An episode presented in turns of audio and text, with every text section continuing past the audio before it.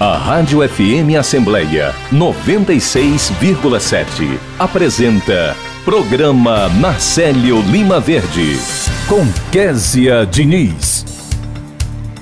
No programa desta quinta-feira, a gente conversa com a diretora da Escola Superior da Defensoria Pública do Ceará, Ana Mônica Anselmo de Amorim, que fala sobre o mutirão Meu Pai Tem Nome.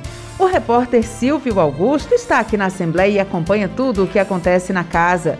No quadro Vida e Qualidade, a gente conversa com o orientador da Célula de Saúde e Segurança no Trabalho, Joaquim Garcia, e com a articuladora do Núcleo de Responsabilidade Social da Assembleia, Amanda Alencar. Os dois falam sobre a assinatura do acordo de cooperação entre a Assembleia e a Cruz Vermelha. A gente tem também entrevista com o coordenador do Planejamento Costeiro e Marinho do Ceará no âmbito do programa Cientista-Chefe do Meio Ambiente, Eduardo Lacerda, que fala sobre as manchas de óleo encontradas nas praias aqui do Ceará. Dicas de Português é o quadro do programa Narcélio Lima Verde em parceria com as edições Inesp da Assembleia. O repórter Cláudio Teran antecipa tudo o que está por vir na sessão plenária de logo mais e tem entrevista também com o deputado estadual Walter Cavalcante. Ele fala sobre o projeto de lei que garante a redução da carga tributária de insumos relacionados a energias renováveis aqui no Ceará.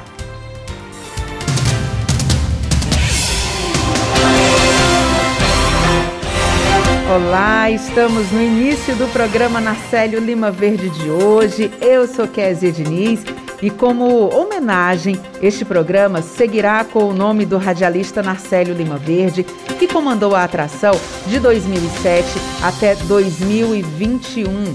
O programa seguirá também com a mesma linha editorial de prestação de serviços e de cobertura da rotina da Assembleia Legislativa do Ceará. Detalharemos também assuntos em destaque no estado e nos municípios cearenses. Continuamos juntos na sua Rádio FM Assembleia 96,7. Agradeço a você desde já pela companhia. E o programa também fica disponível em nosso podcast. Estamos nas principais plataformas de áudio, como o Spotify, Deezer, Apple Podcasts e Google Podcasts. Se inscreva para acompanhar a gente.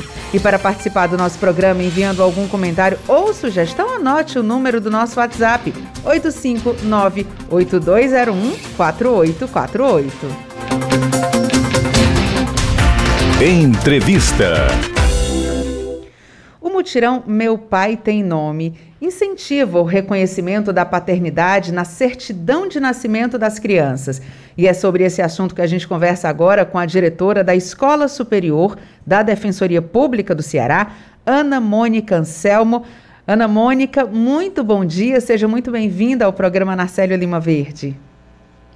Bom dia, bom dia, Késia, bom dia a todos os ouvintes da TV Assembleia. Ana, da com... FM Assembleia, desculpa. Isso. É porque a gente é multiplataforma, né, Mônica? A gente está aqui na rádio, daqui a pouco está em podcast. Enfim. Agora, Mônica, conta aqui para os nossos ouvintes na Rádio FM Assembleia, como é que faz para participar desse mutirão? Késia, o mutirão ele foi idealizado o projeto Meu Pai Tem Nome foi idealizado pelo CONDEG, o Conselho Nacional de Defensoras e Defensores Públicos do Brasil. E o Ceará não podia ser diferente. Aderiu a esse projeto do CONDEG e a campanha iniciou propriamente dita no dia 15 de fevereiro. Quem quiser participar poderá entrar no nosso site www.defensoria.ce www.def.br. Lá no nosso site nós temos uma aba, que essa aba está com o nome do projeto. Meu pai tem nome. Tem explicando todo o nosso projeto e lá na aba tem um link. Quando entra nesse link, aparece um formulário. Esse formulário faz o agendamento. O formulário, inclusive, ele tem especificações. Ah, eu sou mãe quero registrar meu filho. Eu sou pai, quero registrar meu filho. A pessoa preenche e no dia 12 de março nós teremos o nosso dia D. E esse dia D será na nossa sede da Defensoria aqui em Fortaleza, na cidade de Sobral e no Crato. E nós faremos atendimento a todas as pessoas que nos procurarem faremos mediações, ou seja, tentaremos o acordo, e tá, também realizaremos exames de DNA pelo laboratório LACEN.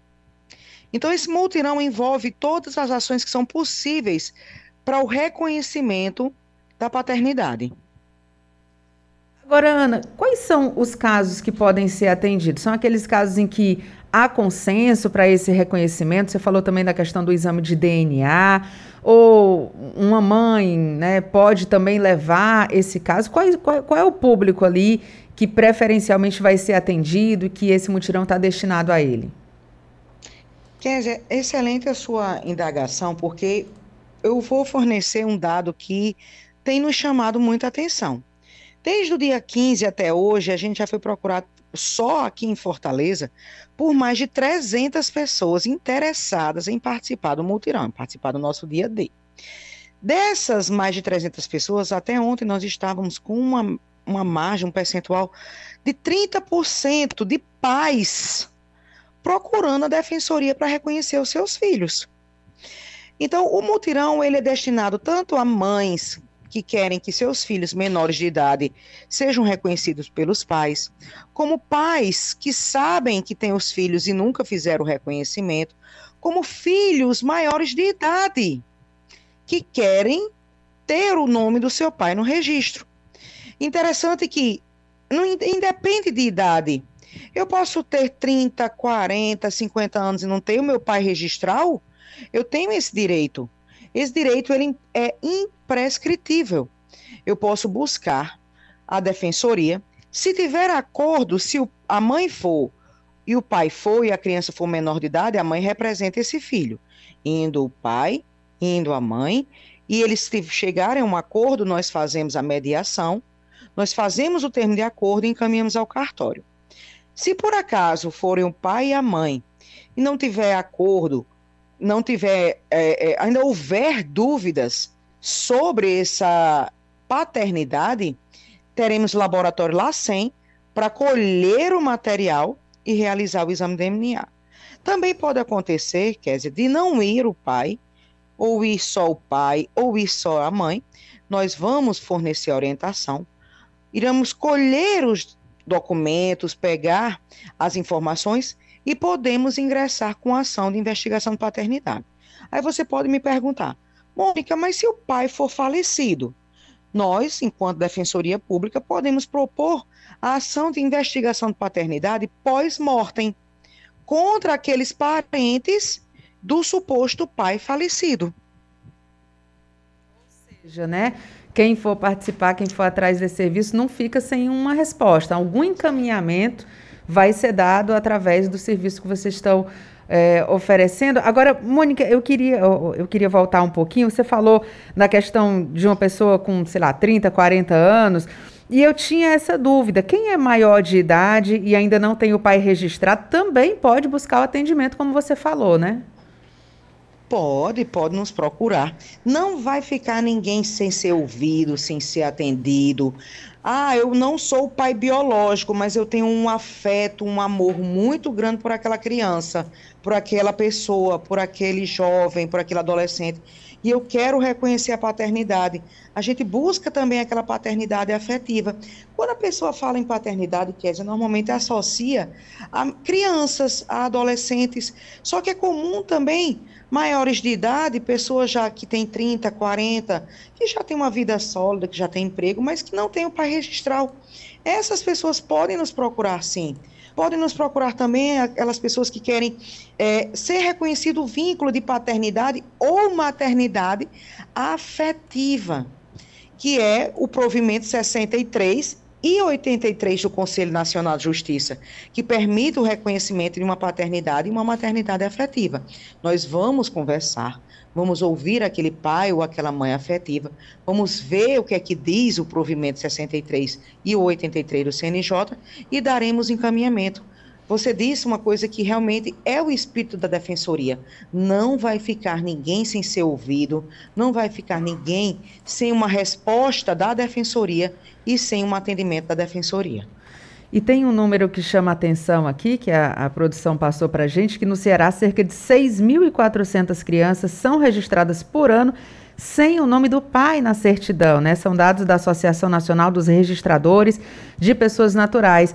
E 6.400 crianças por ano, você imagine a demanda que ao longo de vários anos vai sendo gerada, tanto é que você está falando, inclusive, Mônica, dessa procura que vocês já estão tendo, né, para esse mutirão. Isso. Não, e esse número eu posso complementar. No ano passado, aqui no estado do Ceará, mais de 8 mil pessoas, 8 mil crianças ficaram sem o nome do pai em seu registro de nascimento. Esse foi o maior número desde 2016. Então, o CONDEG, vendo essa necessidade, fez a proposta do projeto a todas as defensorias do Brasil. E esse dia D, Kézia, não é só aqui no Ceará. Esse dia D são nas defensorias de todo o Brasil. Houve adesão plena de todas as defensorias ao projeto do CONDEG, todas estão engajadas. Nós aqui do Estado do Ceará já estamos fazendo alguns eventos de educação em direito. Ontem é, fizemos um em parceria com a Uninta, o Centro Universitário INTA de Sobral, esclarecendo as pessoas a, desse direito de ter o nome no registro, esclarecendo o que é um exame de DNA. Nós preparamos uma cartilha e colocamos até à disposição da FM Assembleia, da população de um modo geral, para quem quiser. A cartilha está no nosso site. É educativa, é simples, é objetiva, trazendo os direitos mais básicos relacionados a esse reconhecimento de paternidade. O dia D será um dia apenas, mas a campanha já vem se desenvolvendo desde o dia 15 de fevereiro e o mês de março até o último dia. E também reforço, Késia, o dia D não é o último dia, não. Não uhum. pude participar do dia D, mas eu tenho essa demanda. Procura a defensoria. Procura o Alô Defensoria, número 129. Procura as nossas redes sociais.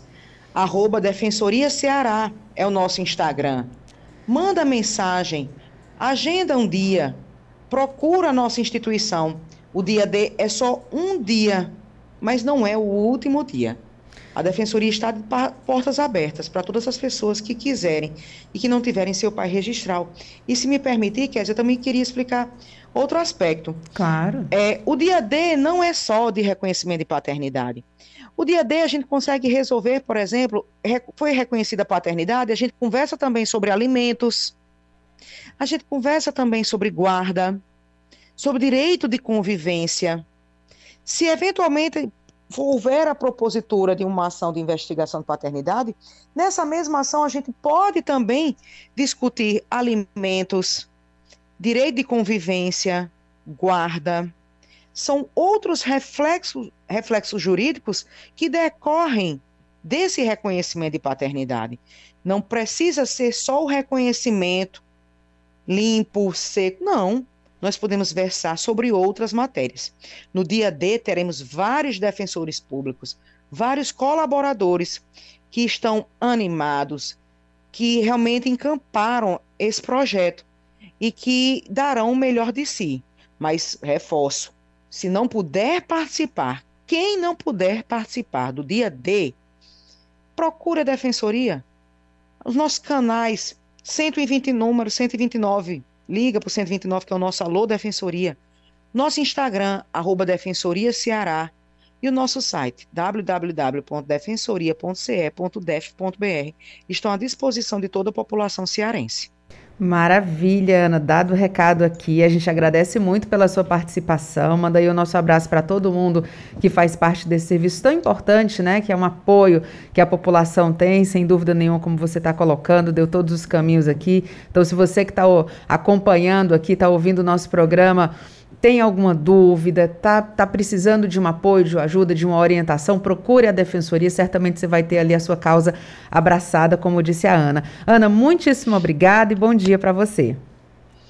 Eu que agradeço, nós que agradecemos, a Defensoria Pública agradece o espaço da FM Assembleia, agradecemos pela sua pronta gentileza, Késia, e estamos à disposição. Tá ótimo, muito obrigada e bom dia. Agora, 8 horas e 21 minutos. Eu sou Maria Clara de Souza, sou Fábio Silva Lima, sou Orlando Barreto Pereira, sou Ana Nascimento, eu sou José Antônio Costa, sou Maria de Jesus do Firmamento, eu sou Tiago, eu sou Gilvana, eu sou Lourenço, sou da família Brasil. E tenho orgulho de ser Brasil. Ajude a família Brasil a crescer. Para fazer o registro de nascimento, basta ir ao cartório mais próximo ou se informar na prefeitura sobre serviços itinerantes e mutirões. O registro é grátis. Com o registro, meus filhos podem se matricular e os meus documentos eu vou tirar. Eu tenho direito de ter os meus documentos. Eu tenho direito de trabalhar com carteira assinada. Eu tenho orgulho do meu nome. Com o registro de nascimento, é possível tirar RG, CPF e carteira de trabalho. Venha! O registro de nascimento é um direito que dá direitos. Secretaria Especial dos Direitos Humanos. Apoio Rádio FM Assembleia 96,7. Vida e qualidade. Agora, 8 horas e 20 e. Deixa eu atualizar aqui. 8 horas e 22 minutos. Você está acompanhando o programa Narcelo Lima Verde e a gente fala agora sobre parceria. Parceria sempre tão importante para a nossa vida e a gente traz essa informação aqui no quadro Vida e Qualidade, que hoje conversa com o orientador da Célula de Saúde e Segurança do Trabalho, Dr. Joaquim Garcia, e com a articuladora do Núcleo de Responsabilidade Social da Assembleia, a doutora Amanda Alencar. A Assembleia Legislativa e o Comitê Internacional da Cruz Vermelha assinaram um acordo de cooperação e eu já queria começar sabendo o seguinte: um pouquinho sobre esse acordo. E aí, primeiro as mulheres ou primeiro os homens, Amanda? Sim, Vou perguntar para Amanda. Pr- pr- Posso falar um pouco Pronto, sobre? Amanda. Então conta pra gente um pouquinho sobre esse, esse acordo, essa cooperação. Sim, primeiramente é, dizer que nós estamos muito honrados com essa parceria. É, foi iniciada em meados de 2021, mas somente no início desse ano, no dia de ontem, a gente concretizou essa parceria tão esperada. É, é muito relevante para a gente porque a gente vai iniciar, na verdade, assim, é, é o início, é uma parceria que nos traz um produto, mas que depois a gente consegue desenvolver outras outros cursos, enfim, abordando os demais servidores. A, é, a Cruz Vermelha Internacional, ela é ela é uma, uma instituição é, apartidária e que trabalha com as causas humanitárias e que, no caso de Fortaleza, ela vai trazer essa questão da violência armada, preparar colaboradores e funcionários para essa situação. O doutor Joaquim vai completar um pouco mais falando sobre essa parceria no tocante ao curso que a gente vai desenvolver e como é que vai acontecer. Doutor Joaquim, pode ficar à vontade. Vai, vai ter um curso. Esse primeiro momento, assim, que a gente viu essa assinatura, né, da parceria e tal, como a doutora Amanda estava falando, a Cruz Vermelha é reconhecida internacionalmente, né, já tem muitos anos de fundação. Você fala em Cruz Vermelha, você já sabe que vem alguma coisa boa dali, né, e essa parceria com certeza vai trazer esse momento. E aí, Joaquim, vai ter esse curso. Eu queria que você contasse uns detalhes para a gente. Bom dia, Kézia. Bom dia a todos os ouvintes. É... Gente, bom dia. Dei bom dia antes, não dei bom dia no ar, né? Doutora Amanda, bom dia. Doutor Joaquim, bom, Bom dia. dia.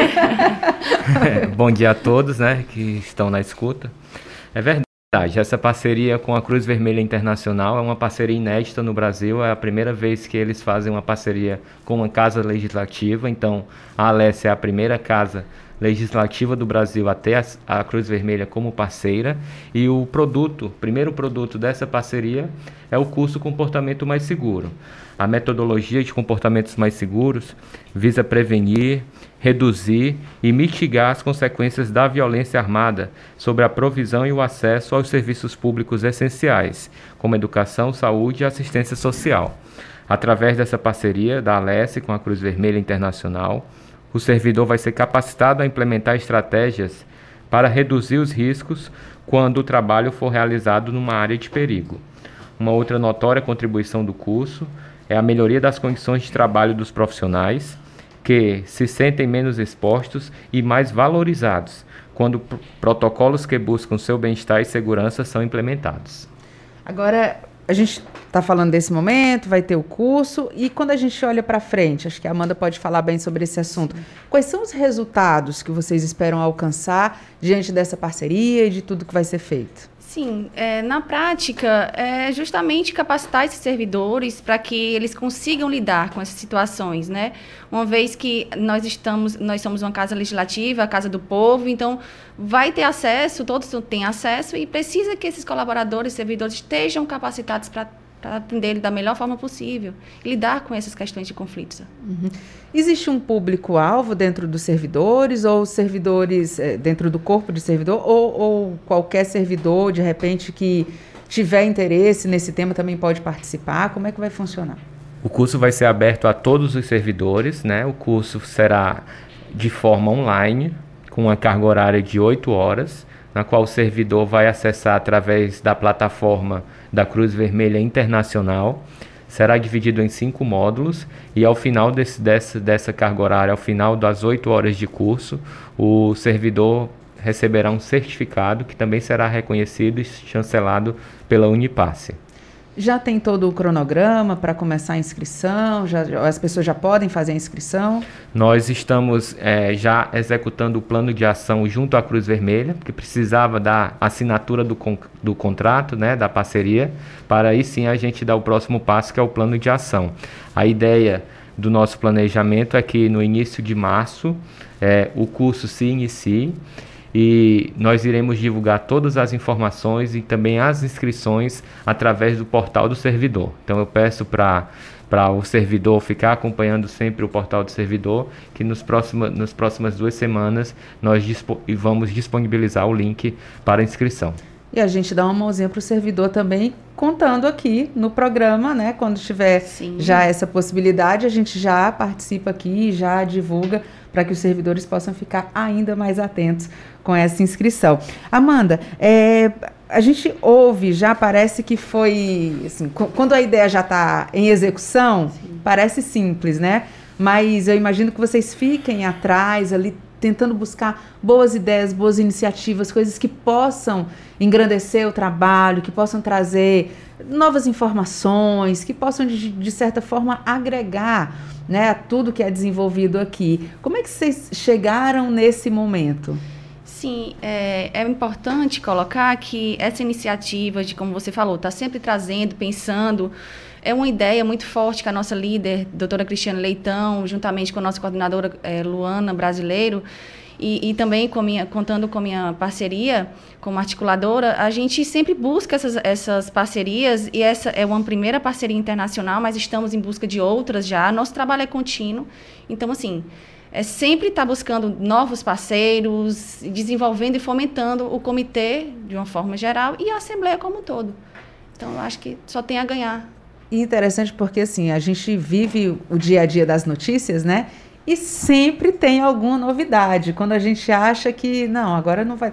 Vem uma novidade, vem uma coisa importante que tem impacto não só para os próprios servidores, mas para a sociedade, porque quanto mais gente que tem informação e que está capacitada e que abre outras portas, vai incluindo outras pessoas, né, gente de fora também. Então, isso é, é eu quero até aproveitar para parabenizar o trabalho que vocês vêm desenvolvendo. Sim, obrigada. E aí imagino quem está ouvindo a gente agora que de repente tem uma boa ideia, mas não tem um parceiro para desenvolver, também pode trazer essa boa ideia. Como é que sim. chega até vocês? Sim, sim. Essa pessoa pode chegar ao comitê, fica no DSAS e pode chegar, pode trazer a sua ideia, a gente conversa, debate. Sempre estamos abertos a boas e novas ideias. Muito bem, tá aí. Então, agradeço muito a participação de vocês, mais ainda ao trabalho que vocês vêm desenvolvendo.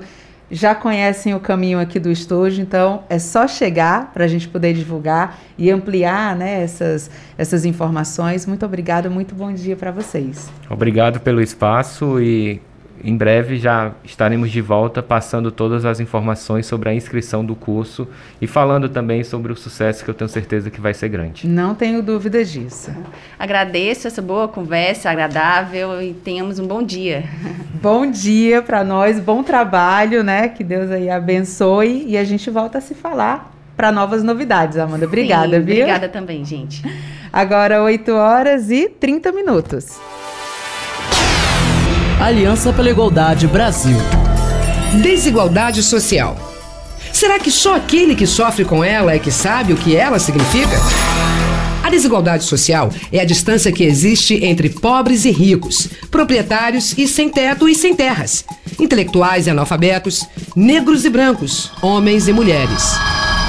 A desigualdade social do Brasil, um país de mais de 190 milhões de habitantes, está marcada por percentuais alarmantes entre os que possuem riquezas e aqueles que são totalmente desprovidos dela.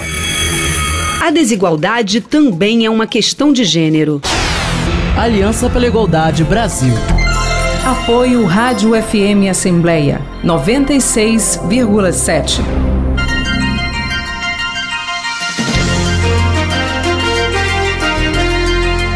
A comunicação social da Assembleia Legislativa do Ceará é um complexo que envolve televisão, rádio, jornal, revista, agência de notícias e o núcleo de mídias sociais. O núcleo de mídias sociais é o setor especializado na comunicação instantânea, no acesso rápido, na troca de informações, nas perguntas diretas e nas respostas imediatas. Através do fanpage, do Twitter e do Instagram, a Assembleia aproxima-se do cidadão, dando-lhe acesso imediato ao que acontece no plenário e nas comissões, pesquisas de opinião, entrevista com especialistas e membros do poder público, visando o debate sobre temas relevantes para toda a sociedade cearense. Para isso, planeja, cria conteúdos, atualiza, monitora e avalia periodicamente o desempenho. Compartilhar iniciativas. Esta é a meta da Assembleia Legislativa do Estado do Ceará.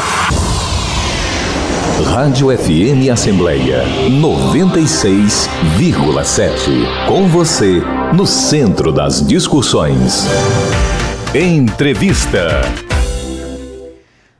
Manchas de óleo atingem todos os municípios do Ceará entre a Montada e Aracati, inclusive passando aqui por Fortaleza. E para falar sobre esse assunto, a gente conversa com o coordenador do Planejamento Costeiro e Marinho do Ceará, no âmbito do programa Cientista-Chefe Meio Ambiente. Estou falando do Eduardo Lacerda, a quem eu dou bom dia e agradeço muito pela presença, Eduardo. Bom dia, bom dia a todos. É um prazer estar aqui falando com vocês e trazer mais algumas informações em relação a, a essas manchas de óleo que atingiram o nosso litoral agora em 2022. Eduardo, não é a primeira vez que a gente tem esse problema com manchas, né? Mas todo mundo fica se perguntando de onde é que elas vêm, né? Se, se elas vêm do mesmo ponto. E eu queria que você contasse para a gente como é que tem sido esse monitoramento desse problema ambiental, como é que a Secretaria Estadual do Meio Ambiente tem feito para monitorar essas manchas.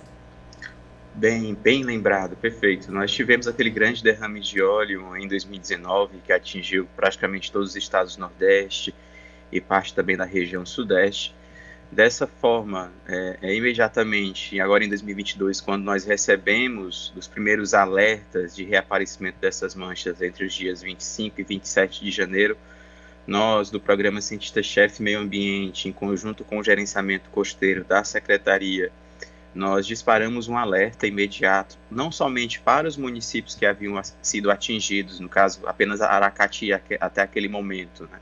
mas enviamos para os 20 municípios que possuem praia do nosso litoral, já, já pensando em uma estratégia de monitorar e acompanhar a evolução do aparecimento dessas manchas. Então a gente teve um início aí nas praias do, é, do Cumbi e em Canoa Quebrada em Aracati, e aí nós imediatamente já alertamos os demais municípios para que ficassem alerta em relação ao aparecimento dessas manchas. E a partir daí a gente iniciou um monitoramento e um acompanhamento diário com todos os municípios e os nossos pontos focais em cada um deles. Agora, é, Eduardo, quem já teve contato com essa manchinha, teve uma pessoa da minha família que, que pisou numa manchinha dessa uhum. e olha, foi duro para sair ali, viu? Sim. Foi, foi, foi bem complicado. Vocês têm essas informações sobre o que as manchas podem causar, inclusive relativa à saúde dos banhistas? Que cuidados as pessoas têm que ter? Pronto, né? como eu falei, imediatamente após o aparecimento dessas manchas, nós enviamos os, alertas né, em relação aos municípios iniciarem o monitoramento e o acompanhamento, e nós também fizemos alguns cards, seguindo também orientações dos, de dermatologistas, né, da Associação Brasileira dos Dermatologistas, né, que, é, que foi, teve esse, esse, esse papel de comunicar né, a população, até em função também do período de alta estação mesmo, na pandemia, de que, é que é tentar ao máximo evitar o contato com essas manchas, né? De fato, elas têm essa dificuldade para ser retiradas de qualquer superfície, né? A orientação, a orientação principal é evitar ao máximo ter o contato com elas, principalmente mulheres grávidas, né? E, e, e crianças. E a orientação que nós tivemos é de lavar apenas com água e sabão, né? A utilização de um hidratante para evitar o ressecamento da pele e, obviamente, consultar um profissional adequado, no caso um dermatologista, caso né, seja necessário. Então, a recomendação máxima é tentar evitar o contato com essas manchas. Mas nós já estamos tendo né, algumas, algumas situações de diminuição dessas manchas no nosso litoral. Né? Ainda bem, né, Eduardo? Agora, conta pra gente sobre a vida marinha. Como é que dá para proteger a vida marinha da toxicidade dessas manchas? Pronto. Né? Nós também tivemos o cuidado, né, para que a gente tivesse um cuidado é, é, bem, bem, bem próximo em relação à biota marinha. Nós temos instituições que trabalham diretamente com, com esses animais, com os cuidados. A recomendação principal é a, a, qualquer, a qualquer momento, quando for avistado algum, algum animal atingido por óleo, para que seja contactado diretamente ao município, né? E as instituições aqui em Fortaleza, por exemplo, nós temos a, a, o Verde Luz, que trabalha diretamente com as tartarugas marinhas, nós temos a Aquasis, que trabalha com os, com os mamíferos, né? É, então, eles têm todo o suporte né, para poder auxiliar na condução desses animais que foram atingidos por óleos por óleo. Então, a recomendação é evitar, né, é, evitar devolver o animal ao mar, né? Evitar ao máximo também ter contato com o animal e contactar o município e a instituição né, imediatamente para que ela possa encaminhar uma equipe, um veículo para né, iniciar o processo de recolha do material né, e, obviamente, é, tratá-lo de forma correta. Eduardo, ontem mesmo a gente viu algumas informações da Marinha falando sobre a origem das manchas de óleo nas praias cearenses. Né? É, já se sabe, pela informação que foi divulgada pela Marinha, de que essas manchas nos diferentes municípios elas são da mesma fonte, mas ainda não é possível afirmar de onde essas manchas vieram. A informação mais atualizada que a gente tem é justamente essa? Isso, exatamente. Né? Qual a situação que nós tem, temos hoje?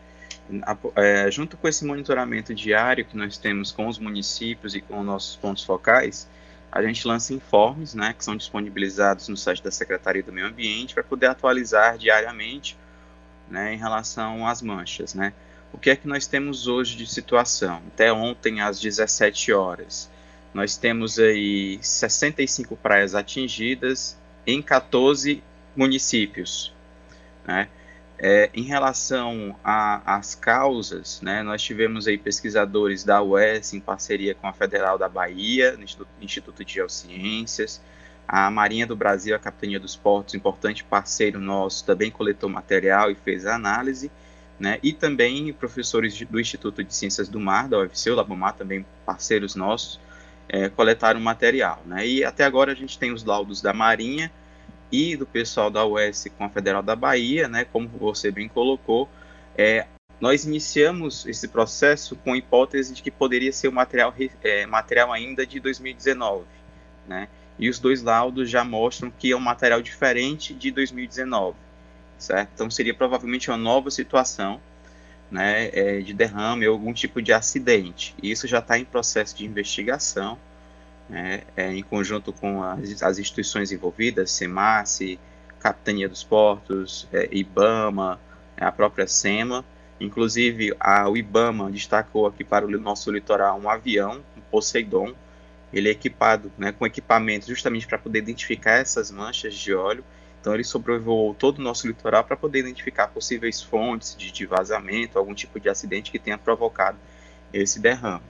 Então, é, nós estamos acompanhando diariamente esses casos, acompanhando os laudos que nos são enviados e depois, posteriormente, vai ser feito um relatório né, para que seja, é, é, é, é, seja, digamos, alinhado com o processo de investigação.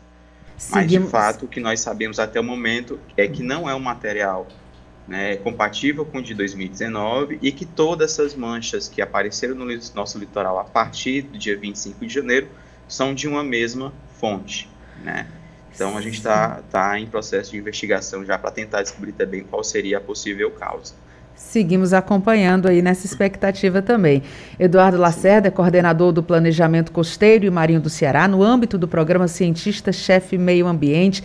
Eduardo, a gente agradece muito pela sua participação. Muito bom Eu dia para você. Bom dia. Tchau, tchau. Agora 8 horas e 41 minutos. A vida moderna está provocando a contaminação do solo, da água e do ar. Será que você está contribuindo para aumentar o problema? Não jogue lixo nas encostas, nas ruas, nos rios, lagoas e mares. Use produtos biodegradáveis. Regule o motor do seu veículo e utilize transporte coletivo sempre que possível. Não torne cinza o nosso planeta azul. Abaixe a poluição.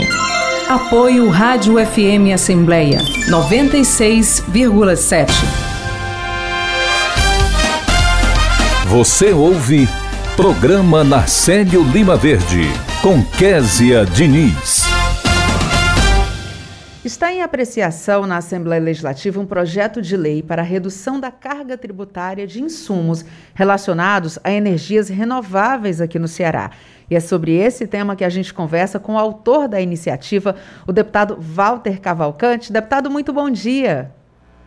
Bom dia, Késia. Bom dia a todos os ouvintes é, da Rádio FM Assembleia. Muita alegria que estou a dar essa entrevista a você, lembrando do meu querido Nacélio Lima Verde, aquela pessoa que sempre olhou essa casa com um carinho muito grande, mesmo é, como jornalista, como parlamentar, sempre foi uma pessoa que deu essa casa muita alegria. Então é um prazer muito grande estar falando com toda a equipe de vocês. Seguimos aqui no programa Narcélio Lima Verde, deputado, sempre registrando essa homenagem a ele, sem dúvida alguma. É, agora, queria que o senhor contasse para a gente, deputado, em caso de aprovação, como é que a sua proposta vai funcionar na prática? Bom, esse projeto nós estamos discutindo com a nossa equipe de assessoria, porque nós fizemos um projeto de, de lei. Esse projeto de lei ele, dá, ele, ele fica o Poder Executivo autorizado a reduzir até zero, é, é, até zero a carga tributária relativa a equipamento, peças, partes e componentes utilizados em, em microgerações e mini geração de distribuição de energia elétrica por meio de cogeração de qualidade ou de uso de fonte renovável de, de energia. O que, que significa isso? É que o, o governo do, do Estado, é, em virtude dessa, dessa problema seríssimo de aumento de energia, se ele zerar é, a, a, a, a, cobrança tributária dos impostos estaduais para a compra desses equipamentos para a energia renovável, no caso as placas de energia solar, principalmente para micro é, geração, isso vai reduzir muito.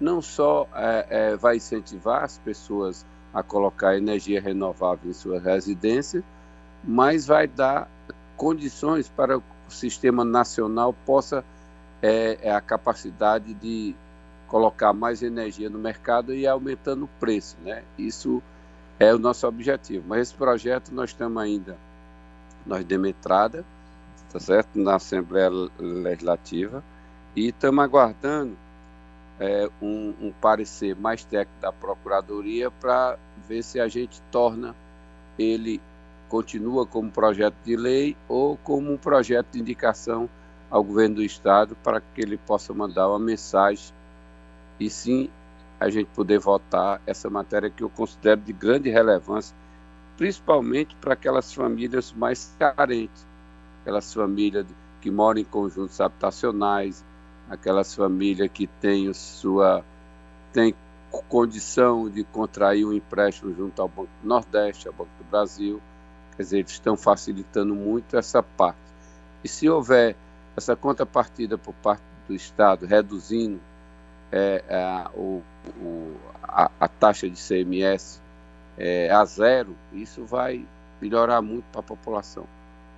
Sem dúvida, deputado. Como o senhor falou, né? A matéria, é, o senhor deu entrada na matéria, vai tramitar. A gente pode aguardar audiências públicas? Como é que vai ser o debate dessa matéria? Não, eu queria, eu queria primeiro eu vou ter uma, uma conversa com, com o governador para ele, como é o chefe do Poder Executivo, que é a iniciativa do chefe do Poder Executivo é reduzir impostos, a Assembleia apenas vota quando há um, uma contrapartida. É, e no caso aí, tem vários estados, é, o estado do Brasil, como a Bahia, o Rio Grande do Norte, Paraíba, Minas Gerais e outros estados, figuram como principais produtores de, de energia solar, entendeu? E essa energia solar, ela, ela precisa que a sociedade participe, é, precisa que a, as entidades, principalmente as entidades de conjuntos habitacionais, que são grandes conjuntos habitacionais que tem aqui no estado de Ceará, principalmente o projeto Minha Casa Minha Vida, ele, ele poderá é, é, ter ao lado uma micro usina de, de, energia solar e abastecer o conjunto habitacional ou todo ou em parte. Né? Esse é o nosso objetivo. E também nas unidades habitacionais é, é do, do, interior todo. Quando você faz um projeto dessa natureza, o custo de energia a gente sabe que é muito alto, e aí a dificuldade que nós estamos tendo mesmo, os reservatórios do sul do país, do centro-sul se recuperando, mas a, a, a, ele não foi reduzido àquela tarifa que chama vermelha, né? Com a escassez do, do sistema hídrico, ele não reduziu a, a energia, quer dizer, energia muito cara. E você tendo uma energia renovável, com certeza você vai poder é, é, melhorar a sua qualidade de vida. Quer dizer, você vai ter condição de gastar menos com energia e ter uma energia limpa, que é o mais importante aí, principalmente é, é pelo, para o meio ambiente. Né? Esse é o nosso objetivo.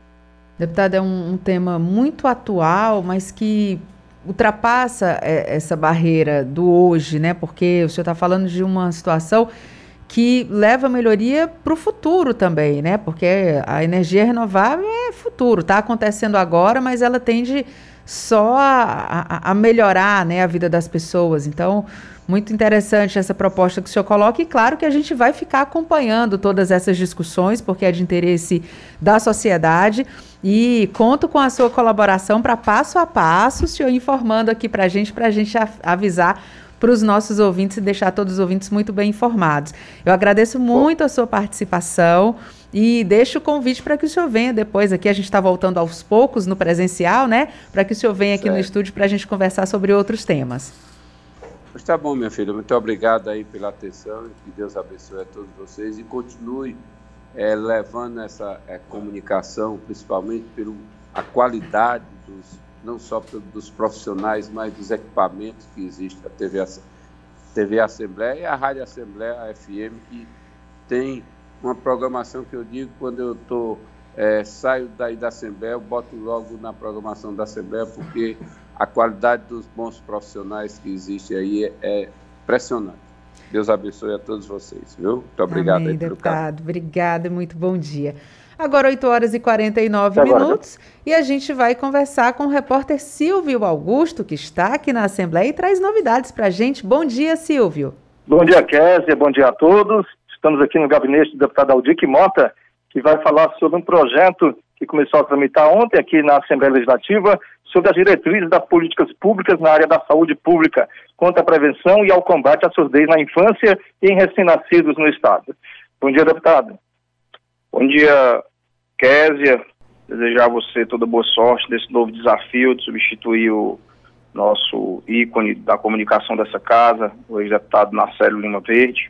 Muito obrigada. Quero lhe desejar toda boa sorte. Obrigada. Quanto ao projeto que protocolamos ontem, que trata da, de uma política, de, de uma disposição sobre diretrizes de políticas públicas para a prevenção de combate à surdez na infância, esse projeto nasceu de um contato permanente que temos com diversas áreas que tratam da inclusão, né? e dentre essas áreas, tal como tratamos aqui no nosso gabinete, no nosso mandato, questão da inclusão do autismo, da pessoa com deficiência, é, da síndrome de Down e dos cegos, né? nós verificamos que era preciso uma ação mais forte do Estado, porque, segundo dados científicos, eh, as pessoas, as crianças que nascem com problemas de surdez, elas têm uma possibilidade, se isso é verificado, eh, o teste é feito nas primeiras 24 horas de vida, nós temos até 20% de possibilidade de eh, ter esse diagnóstico precoce. Para você ter uma ideia, quando é, esse teste é realizado entre 24 e 48 horas de vida, é, esse índice de certeza ou de diagnóstico cai para 3%.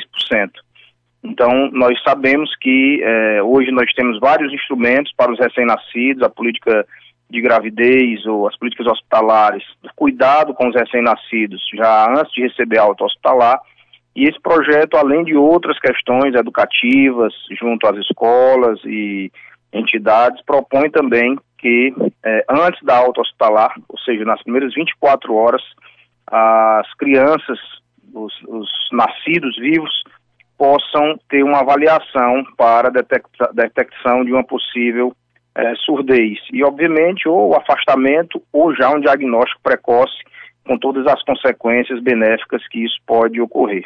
É uma coisa que demonstra a necessidade disso, para se ter ideia, também segundo levantamentos da ciência na área da educação, é que o custo de uma criança especial, é, além do déficit de aprendizagem para o próprio ensino, ela pode ser até três vezes maior do que uma criança regular no, na, na, no ensino regular.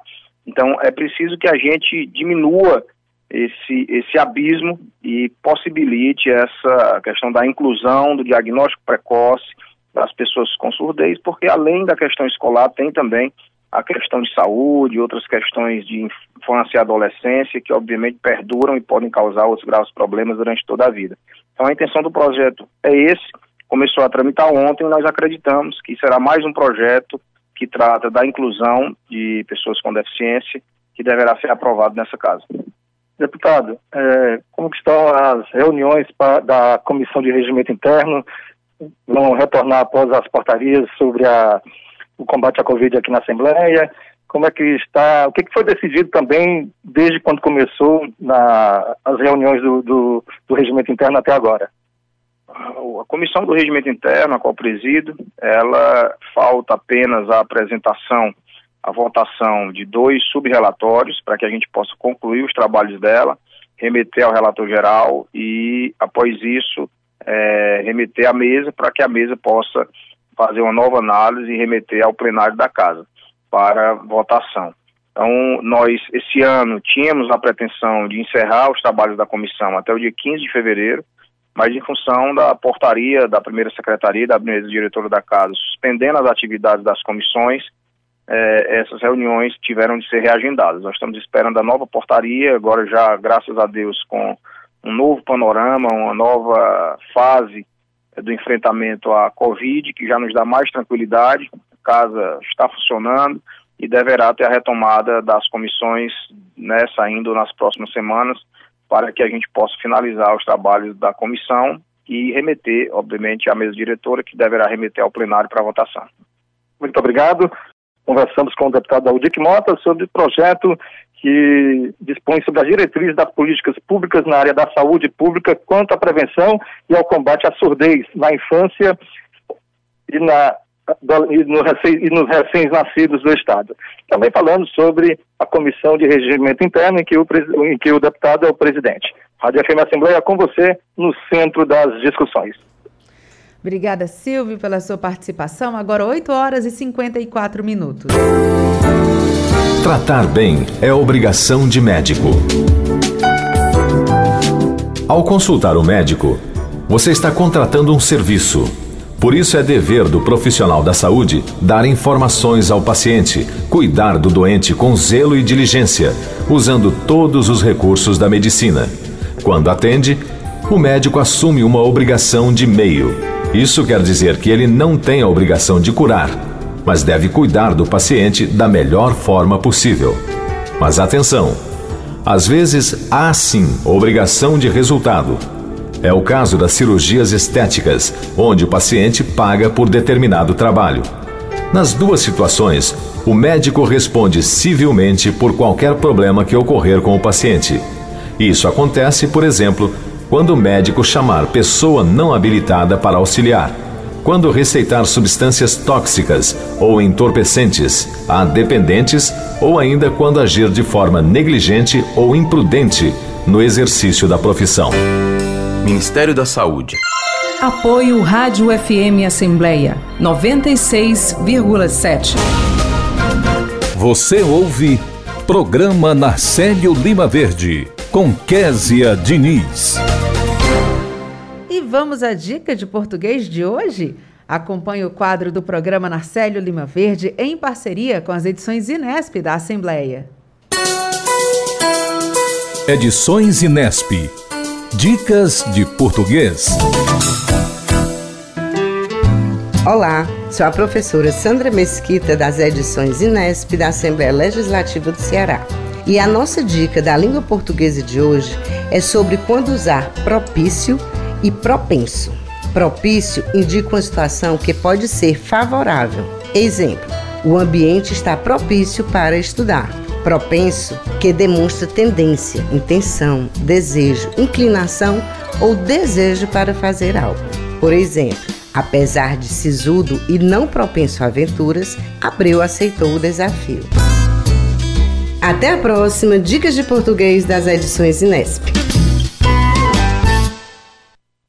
Agora 8 horas e 57 minutos e a gente conversa com ele, Cláudio Teran, que sabe tudo o que vai acontecer logo mais na sessão plenária da Assembleia Legislativa. Cláudio Teran, muito bom dia. Bom dia, Kézia Diniz, bom dia a você, bom dia a todos os ouvintes da nossa FM Assembleia. Pauta cheia, pelo que eu estou vendo aí, né, nas tá, suas sim. anotações. Bem movimentada, nós vamos ter a leitura de projetos de lei e temos um total de cinco projetos de lei que serão é, lidos na sessão de hoje, entre eles o do deputado Niso Costa, que reconhece como de destacada relevância histórico-cultural do Estado a banda de música Padre Araquém, do município de Santana do Acaraú. Qual é o objetivo do deputado com essa homenagem? É porque essa banda, lá de Santana do Acaraú, ela tem contribuído para formar gerações de músicos jovens lá da cidade. E a música salva muita gente, né? Porque descobre vocações, é né? uma diversão, descobre talentos também,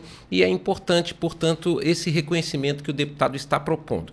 Projetos de indicação tem muitos, Kézia Diniz. E aí, a, o destaque é a deputada Aderlânia Noronha, porque ela está com vários projetos, eu conto aqui é, sete iniciativas da deputada, nas quais ela está propondo estadualização de vários trechos de rodovias na região onde fica sua base eleitoral, o município de Parambu. E qual é o objetivo? O objetivo que a deputada explica aqui na, na justificativa dessas propostas é justamente são trechos de, de estradas que são municipais, mas que na verdade têm uma importância estadual. A maneira como o tráfego de veículos se dá nesses locais é de, de, de importância estadual. Então, o que, que ela propõe, com a, o que, que ela deseja com a estadualização?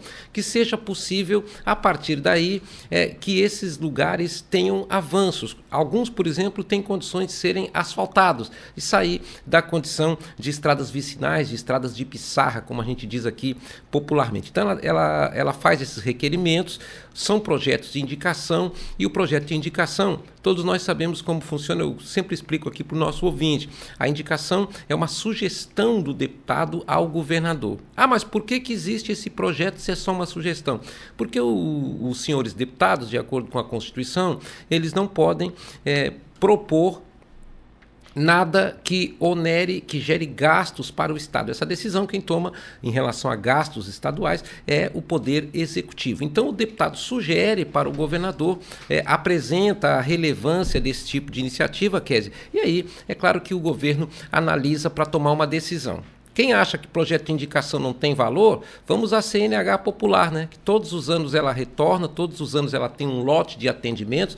C... O projeto da CNH popular foi de iniciativa uh, surgiu, ele é oriundo de um projeto de indicação da ex-deputada Raquel Marques, que à época foi acolhido pelo então governador Cid Gomes. Ele transformou em projeto de lei e hoje está aí o projeto servindo. Né? Então é importante que os deputados também legislem a, a partir de projetos de indicação. Isso para citar só um exemplo, né, Terão? Porque tem vários outros aí ao longo dos últimos anos. Mas eu quero saber é sobre a sessão de hoje. Já tem deputado inscrito para falar? Tem sim, nós temos deputados inscritos para o primeiro expediente. O deputado Romeu Aldigueri deve abrir a sessão de hoje com seu pronunciamento. Logo depois nós teremos o deputado Salmito Filho, o deputado Heitor Ferrer também está inscrito e a deputada Fernanda Pessoa vai falar no primeiro expediente da sessão plenária desta quinta-feira, Késia Diniz.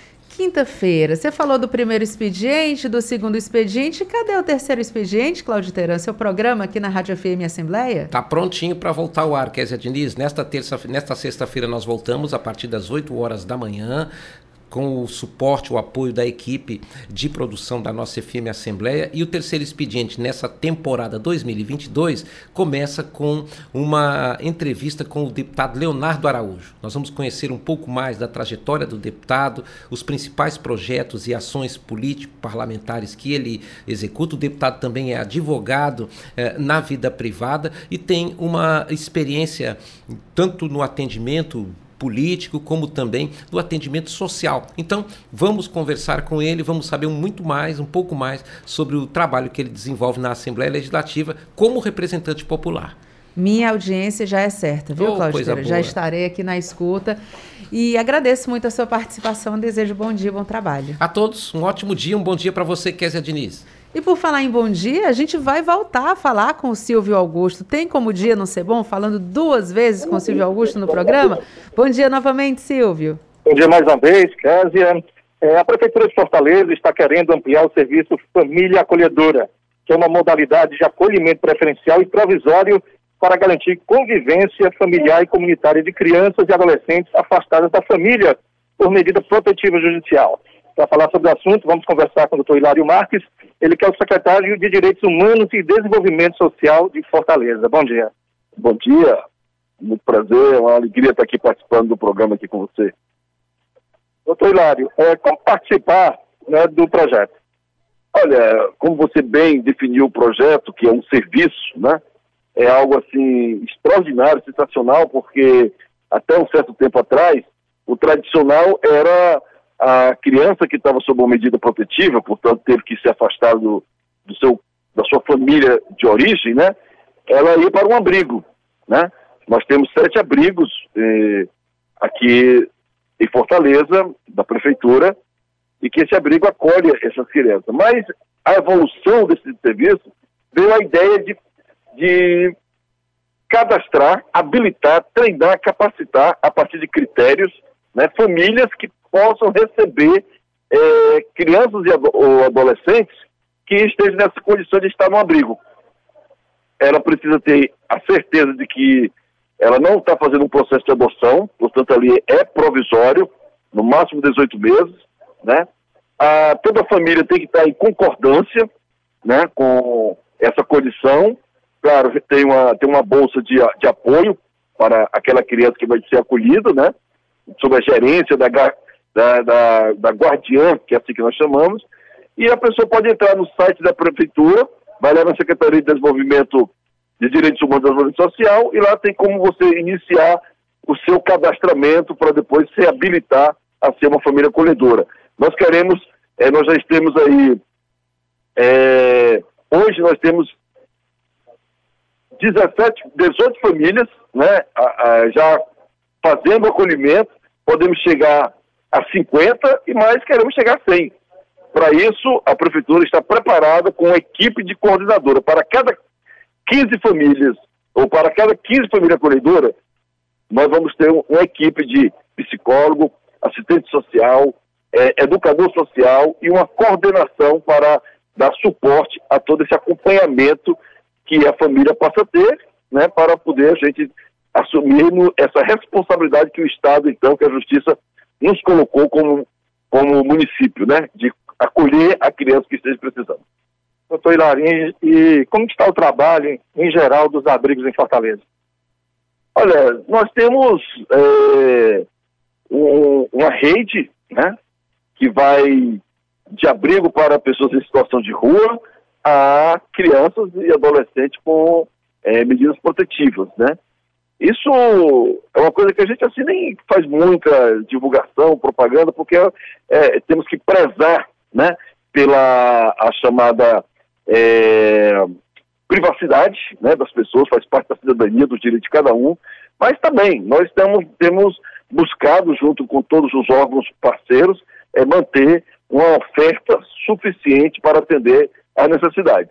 Embora agora, é, estava aqui conversando com o deputado é, Renato Roseno, ele, tem nos, ele nos alerta, e a gente já vem acompanhando isso, é que há uma, digamos, uma, um surgimento de um aumento de crianças por conta dos chamados órfãos da Covid.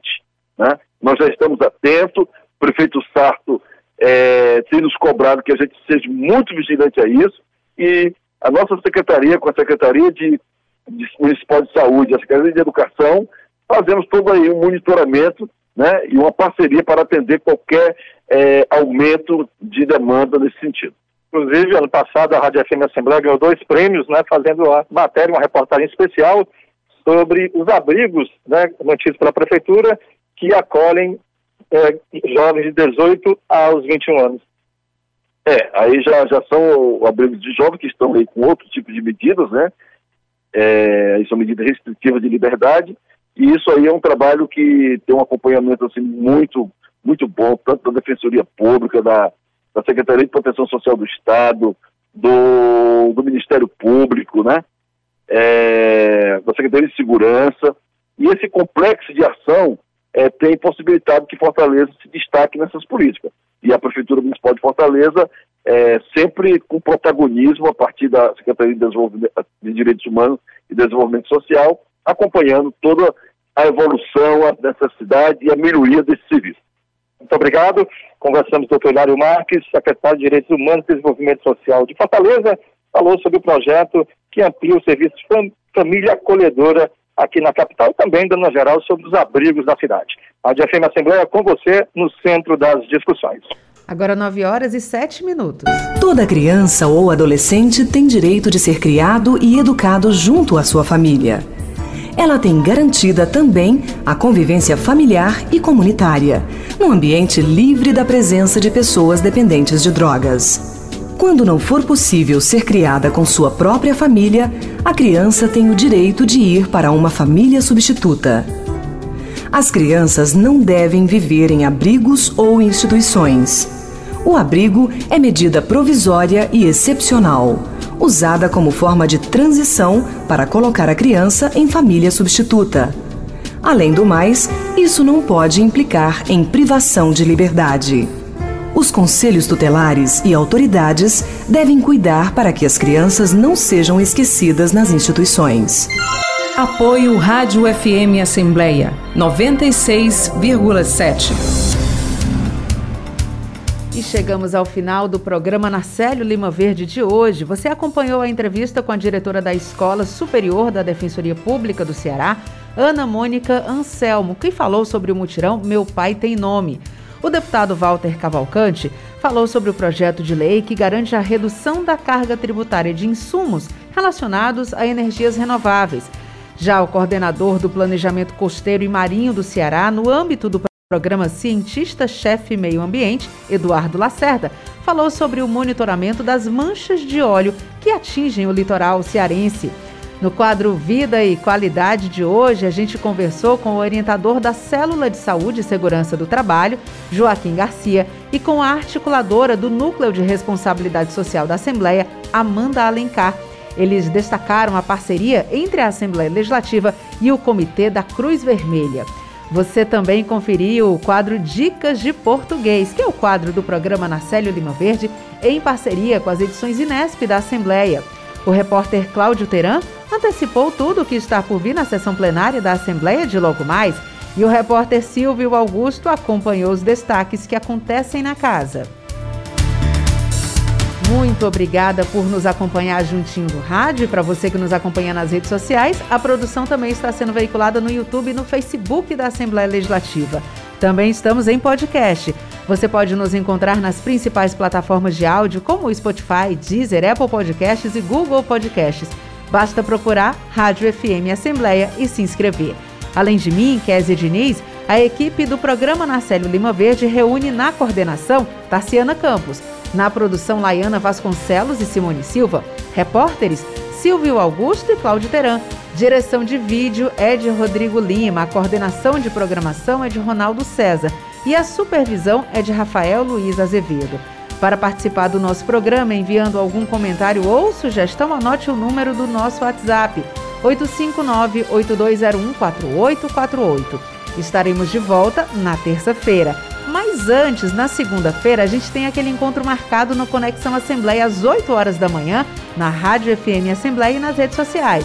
Já às 8 e meia da noite, o Conexão é exibido na TV Assembleia e a gente conversa com o secretário de Administração Penitenciária do Estado, Mauro Albuquerque. Obrigada a você que nos escuta pela audiência e a gente volta a se encontrar na próxima semana. Até lá, tchau!